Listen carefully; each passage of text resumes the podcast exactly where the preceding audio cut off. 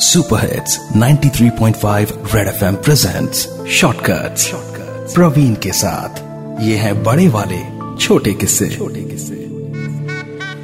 ये सब शुरू कैसे हुआ? कैसे हम यहाँ तक पहुँचे? किसी के लिए भी शॉकिंग होगा।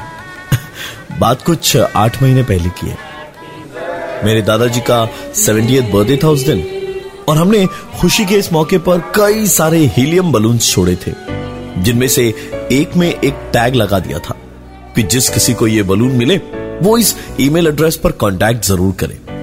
विश्वास नहीं होगा आपको, पर, ठीक दो दिन के बाद मेल बॉक्स में एक मेल था, जिसमें उस टैग का ज़िक्र था।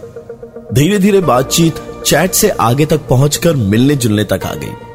मैंने जैसे ही फैमिली से इंट्रोड्यूस कराया, मेरी पूरी फैमिली मानो, मेरी कम उसकी ज़्यादा हो गई थी। मेरी फैमिली के साथ उसे भी अच्छा लगता था।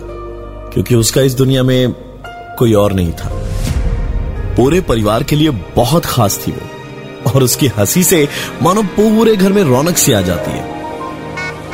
आज शादी है उसकी, पर मेरे साथ नहीं, मेरे दादाजी के साथ। अब से वो मेरी नई दादी माँ है। नई दादी माँ। Super hits 93.5 red FM presents shortcuts Praveen के साथ ये है बड़े वाले छोटे किस्से। छोटे